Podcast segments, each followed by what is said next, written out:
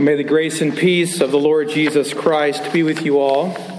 I invite you to open your Bible to the book of Acts, chapter 20, and there you will find our sermon text for this evening, Acts 20, 17 to 35. I'm going to read the passage, but I'm only going to highlight a couple of things from the passage. If you are willing and able, I invite you to stand for the reading of God's holy word. As you know, the grass withers and the flowers fade, but the word of our God stands forever. Now, from Miletus, he sent to Ephesus and called the elders of the church to come to him. And when they came to him, he said to them, You yourselves know how I lived among you the whole time from the first day that I set foot in Asia, serving the Lord with all humility and with tears and with trials that happened to me through the plots of the Jews. How I did not shrink from declaring to you anything that was profitable and teaching you in public and from house to house, testifying both to Jews and to Greeks of repentance towards God and of faith in our Lord Jesus Christ. And now, behold, I am going to Jerusalem, constrained by the Spirit, not knowing what will happen to me there, except that the Holy Spirit testifies to me that in every city imprisonment and afflictions await me. But I do not account my life of any value, nor as precious to myself, if only I may finish my course and the ministry that I received from the Lord Jesus to testify to the gospel of the grace of God. And now, behold, I know that none of you among whom I have gone about proclaiming the kingdom will see my face again. Therefore, I testify to you this day that I am innocent of the blood of all of you, for I did not shrink from declaring to you the whole counsel of God. Pay careful attention to yourselves and to all the flock of which the Holy Spirit has made you overseers to care for the church of God, which he obtained with his own blood. I know that after my departure, fierce wolves will come in among you, not sparing the flock. And from among your own selves will arise men speaking twisted things to draw away the disciples after them. Therefore, be alert, remembering that for three years I did not cease night or day to admonish everyone with tears. And now I command I commend you to God and to the word of his grace, which is able to build you up and to give you the inheritance among all those who are sanctified. I coveted no one's silver or gold or apparel. You yourselves know that these hands ministered to my necessities and to those who were with me. In all things, I have shown you that by working hard in this way, we must help the weak and remember the words of the Lord Jesus how he himself said, It is more blessed to give than to receive. And when he had said these things, he knelt down and prayed with them all, and there was much weeping on the part of all. They embraced Paul and kissed him, being sorrowful most of all because the word he had spoken, that they would not see his face again. And they accompanied him to the ship. And that is the word of the Lord. May God Give his blessing to the reading, the preaching, and the hearing of his word. And all the church says, Amen. You may be seated.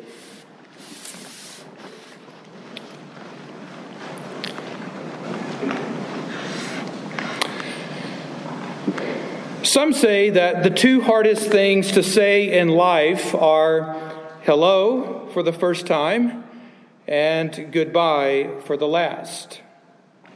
And I imagine that that was just as true for Paul as it is for you and for me in our various spheres of life. Life is marked by change, and change often comes in the form of hellos and goodbyes. And farewell speeches are one of the most profound ways that we say goodbye. It's a way of saying, God be with thee. God be with thee. One of the most famous farewell speeches of all time is probably a speech that you know, and you might even know who said it, and you've probably never heard all of the speech. But if I began by saying this, I consider myself the luckiest man, man, man, man on the face, face, face, face of the earth, earth, earth, earth. You would likely know that that was a speech given by Lou Gehrig upon his retirement from baseball and bidding farewell to Yankee fans and baseball fans everywhere. It's one of the most famous speeches in U.S. history. It's a farewell in terms of farewell speeches. According to one website that I came across this past week, there are nine ingredients that must go into every farewell speech. Would you like to know what they are? One, a brief summary of involvement, how long you've been with the company or the club or community or whatever. Two, what you have enjoyed, admired, or appreciated about the workplace, the job, the neighborhood, club, or whatever it happens to be. Three, the admiration and appreciation you have for the people, their qualities and skills. Four, what you feel about leaving. Five, your gratitude and thanks for support, opportunities to learn, friendship, etc. Six, special memories or good humored anecdotes. Seven, your reasons for leaving. Eight, what or where you are going to. And nine, your hopes and good wishes for those remaining behind. Now, if you were to go through the farewell speech that we just read from the Apostle Paul, you would find that all of these ingredients are actually mixed into his farewell speech, though not in any particular order. There's a lot of overlapping and mixing and matching there. Paul's farewell speech was not so clinical and polished as this website suggests farewell speeches might be. In fact, as you listen to his speech, you get a sense that his speech was heartfelt, it was pastoral, it was interpersonal. After three fruitful years of ministry in Ephesus, Paul had gone away to serve in other parts of the Roman Empire, and now he's making haste to get back to Jerusalem. But he decides that if there's a little window of opportunity, he wants to pull the elders from Ephesus over to the side and meet with them one last time. He's on his way to Jerusalem because he he wants to deliver some relief and aid that he has been collecting from Gentile churches for the poor Jewish Christians down in Jerusalem. And so you see that Paul, while he was apostle to the Gentiles, is very careful about establishing the church Catholic, about establishing one church, not a Jewish church, not a Gentile church, but one church under Jesus Christ. And so he wants to deliver this aid and relief to those saints down in Jerusalem. N.T. Wright suggests that this is the reason Paul was traveling with such a large entourage. If you go back earlier in chapter 20, you'll see he's with a large group of guys, and maybe they're there to help protect him since he's carrying a lot of money, but they're also there to make sure there's accountability so that people know where the money went and was it actually delivered. But the reason Paul gives us here, the reason that often gets overlooked, is that he actually feels constrained in his spirit to get to Jerusalem by Pentecost. Your English translation makes it seem like it was the Holy Spirit that was constraining or compelling him, but that's not actually what was going on, is, is that something inside of Paul said, I got to get down to Jerusalem. And while he feels this inner conflict, this inner constraint to get down to Jerusalem, the Holy Spirit is actually warning him about what's going to happen along the way. The Holy Spirit is telling him, keep your eyes peeled. There's going to be trouble every inch of the way for you. People are out to get you. They might want that money you're carrying, or they just might hate you and want to bring you down. And so Paul says, you know, I, I hear what the Holy Spirit is saying, but he's not deterring me. He hasn't made me feel that my life is so precious that I can't go on with this journey. It's an interesting struggle you see between Paul's spirit and the Holy Spirit. But there's just enough travel, there's just enough space in his travel schedule that he can gather with the elders of Ephesus one last time. So these men gather up, they come down to the coast where Paul is waiting on his ship to take him away, and there he pronounces his last words to them. This is his farewell speech. This is his swan song, as it were. This is his way of giving them a pastoral manual as he's going away, never to see their faces again. These are things he wants them to know and things he wants them to do as pastors and shepherds of the flock of God. You could compare Paul's speech, by the way, with Old Testament speeches that you find, for example, the speech of Jacob or Moses, Joshua, or David. What Paul is doing is very much in the tradition of the people of God. When a leader moves from one place to another, it was customary for them to give a word of grace, a farewell speech, a kind word to the people of God. The thing I want you to notice about Paul's speech here, you can go back and read it later, is you see that it is deeply personal. And it's also pastoral, it is prophetic and practical. And if you read it again and pay close attention to it, you actually see that what Paul is doing in this speech is he is telling a story. He's telling a story. And he's weaving together all of these elements. And it's very difficult to separate one element from other elements because all together they form the story of Paul's life and ministry with the life and ministry of these elders and with the life and ministry of the church at Ephesus. One of the best things I learned in seminary, and you will think when I tell you this, you had to go to seminary for that? But one of the best things I learned in seminary was that story shapes life. Story shapes life. And you know that's true in your life because there are movies that you love, and those movies somehow have infiltrated your life and they've given some shape and con- contour to your life. There are novels that you like that do the same kind of thing. There are experiences you've had with others that generate a story that shapes you. And there is the story of the gospel. And it is the story of the gospel that shaped Paul's life and shaped his ministry and mission among the Ephesians. And so his farewell speech is a story formed speech. It tells the story that shaped his life among the Ephesians, and then, in turn, that story shaped the lives of those people as they came into contact with Paul and the story of Jesus Christ. So, in the spirit of what Paul was doing here, I have a few brief things that I would like to say um, tied to this text.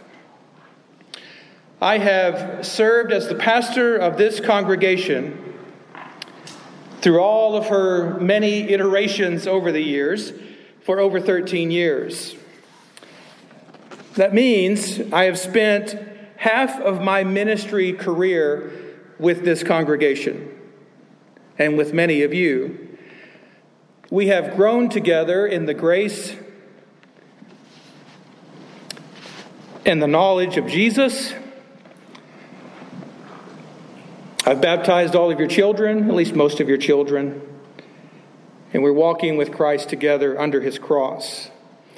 And like Paul, I could stand up here and talk about my personal life, my struggles, my tears, my doubts, and my fears. I could talk about all of my many weaknesses and failings.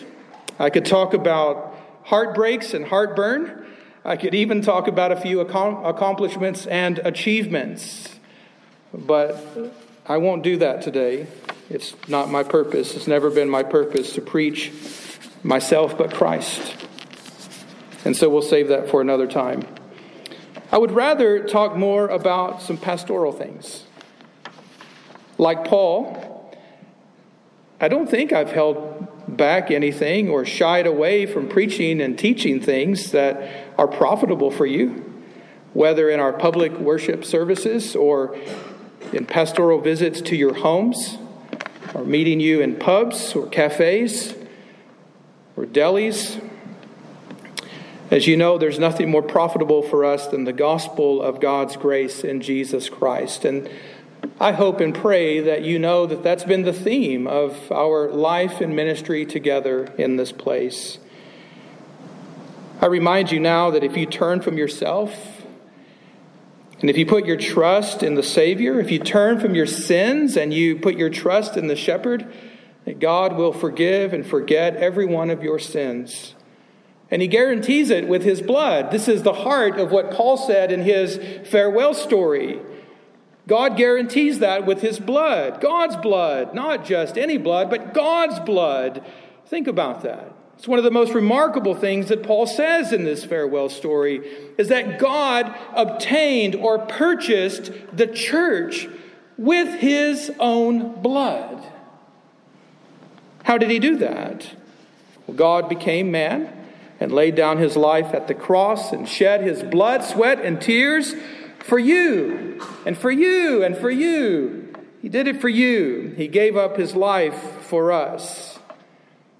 And I've made every effort to teach and preach the gospel and the whole counsel of God, the Father, the Son, and the Holy Spirit concerning the salvation of your body and soul and even of the creation. And so I remind you again of something we've said many times, you've heard many times.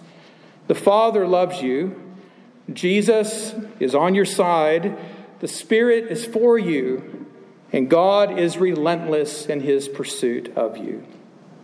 That is the gospel and the whole counsel of God summarized for you in a nutshell. Now, like Paul, I could talk about all of the spiritual dangers that we face, both those coming to us from the outside and even some that arise from within the church. We could take time to do that. But as I thought back over things that we've covered, the book of Jude and Second Peter and other places, I think, well, we've touched on this before, so let's save it for another time. And there will be another time for us to tackle these things together. About a year ago, a, a pastor friend of mine gave me a book titled A Sometimes Stumbling Life Making Sense of Our Struggles and God's Grace in the Journey of Faith. I thought, I love that title. Struck a nerve with me. I'm going to read this book. And so I started to read the book, but then I discovered that I didn't have the heart to read the book because it cut too close to the bone for me. But I made it far enough to read this, this section, where the author says, I'm kind of like the elderly pastor who prayed in his 20s.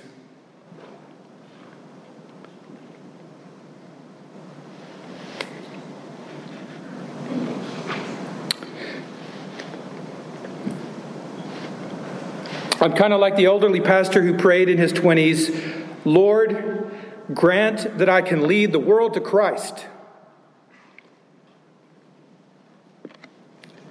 Then in his 30s, he prayed, Lord, grant that I can lead my city to Christ.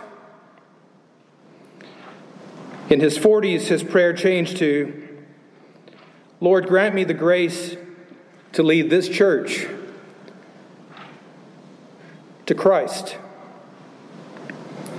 And as he reached retirement, his prayer became Lord, don't let me lose too many. And don't let go of me. And I think it was after that point in the book that I stopped reading. Lord, don't let go of me. I've noticed over the years that my perspective on the Christian faith and life has been evolving. It's been evolving. I think this comes with pastoral experience. If the Lord, in His grace and mercy, sustains us long enough in it, He shows us things that we wish we had known earlier. And that leads me to this. One of the most moving parts of the story that we read in Acts 20, at least at this stage of my life, one of the most moving parts of the story comes at the very end. It's not all the theology and doctrine and the pastoral exhortations that Paul gave in his farewell speech that used to really jazz me up, and I, I felt like that was so important that I ignored the end of the story. But this week, the most moving part of the story came at the end. It's not so much the speech but it's the way his brothers responded to the speech that moved my heart. Luke says that when Paul had said these things, he knelt down and he prayed with them all, and there was much weeping on the part of all. And they embraced Paul and kissed him, and they were sorrowful. Most of all because of the word he had spoken that they would not see his face again. And they accompanied him to the ship. There were prayers and tears and hugs and kisses and community. There's something about this story taking place on the beach, taking place on the shore, at the end of Paul's ministry, that reminds me of the Grey Havens and Tolkien's The Return of the King. It is there that Gandalf the White looks at the hobbits and he says to them, Well, here at last, dear friends, on the shores of the sea,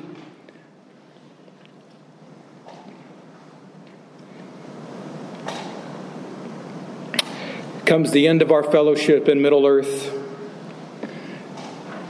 Go in peace. I will not say, do not weep, for not all tears are an evil. One thing I've learned over the past 13 years is this that at the end of the day, pastoral ministry is not just about the right liturgy or the right theology it's about the right community, the right family, the right people. It's about finding and enjoying the right people who will come and meet you where you are, no matter where you are. Who will kneel down in humility and pray with you and for you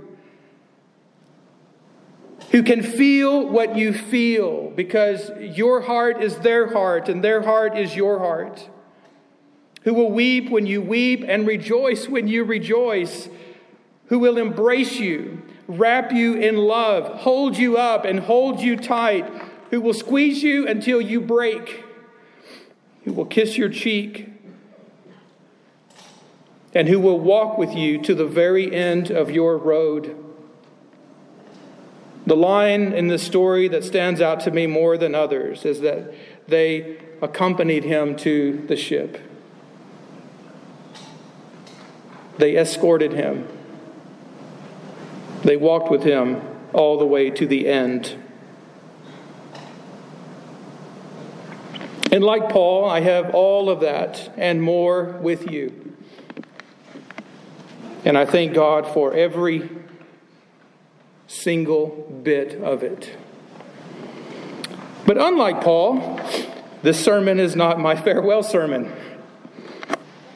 I look forward to serving as one of your pastors for many, many years to come.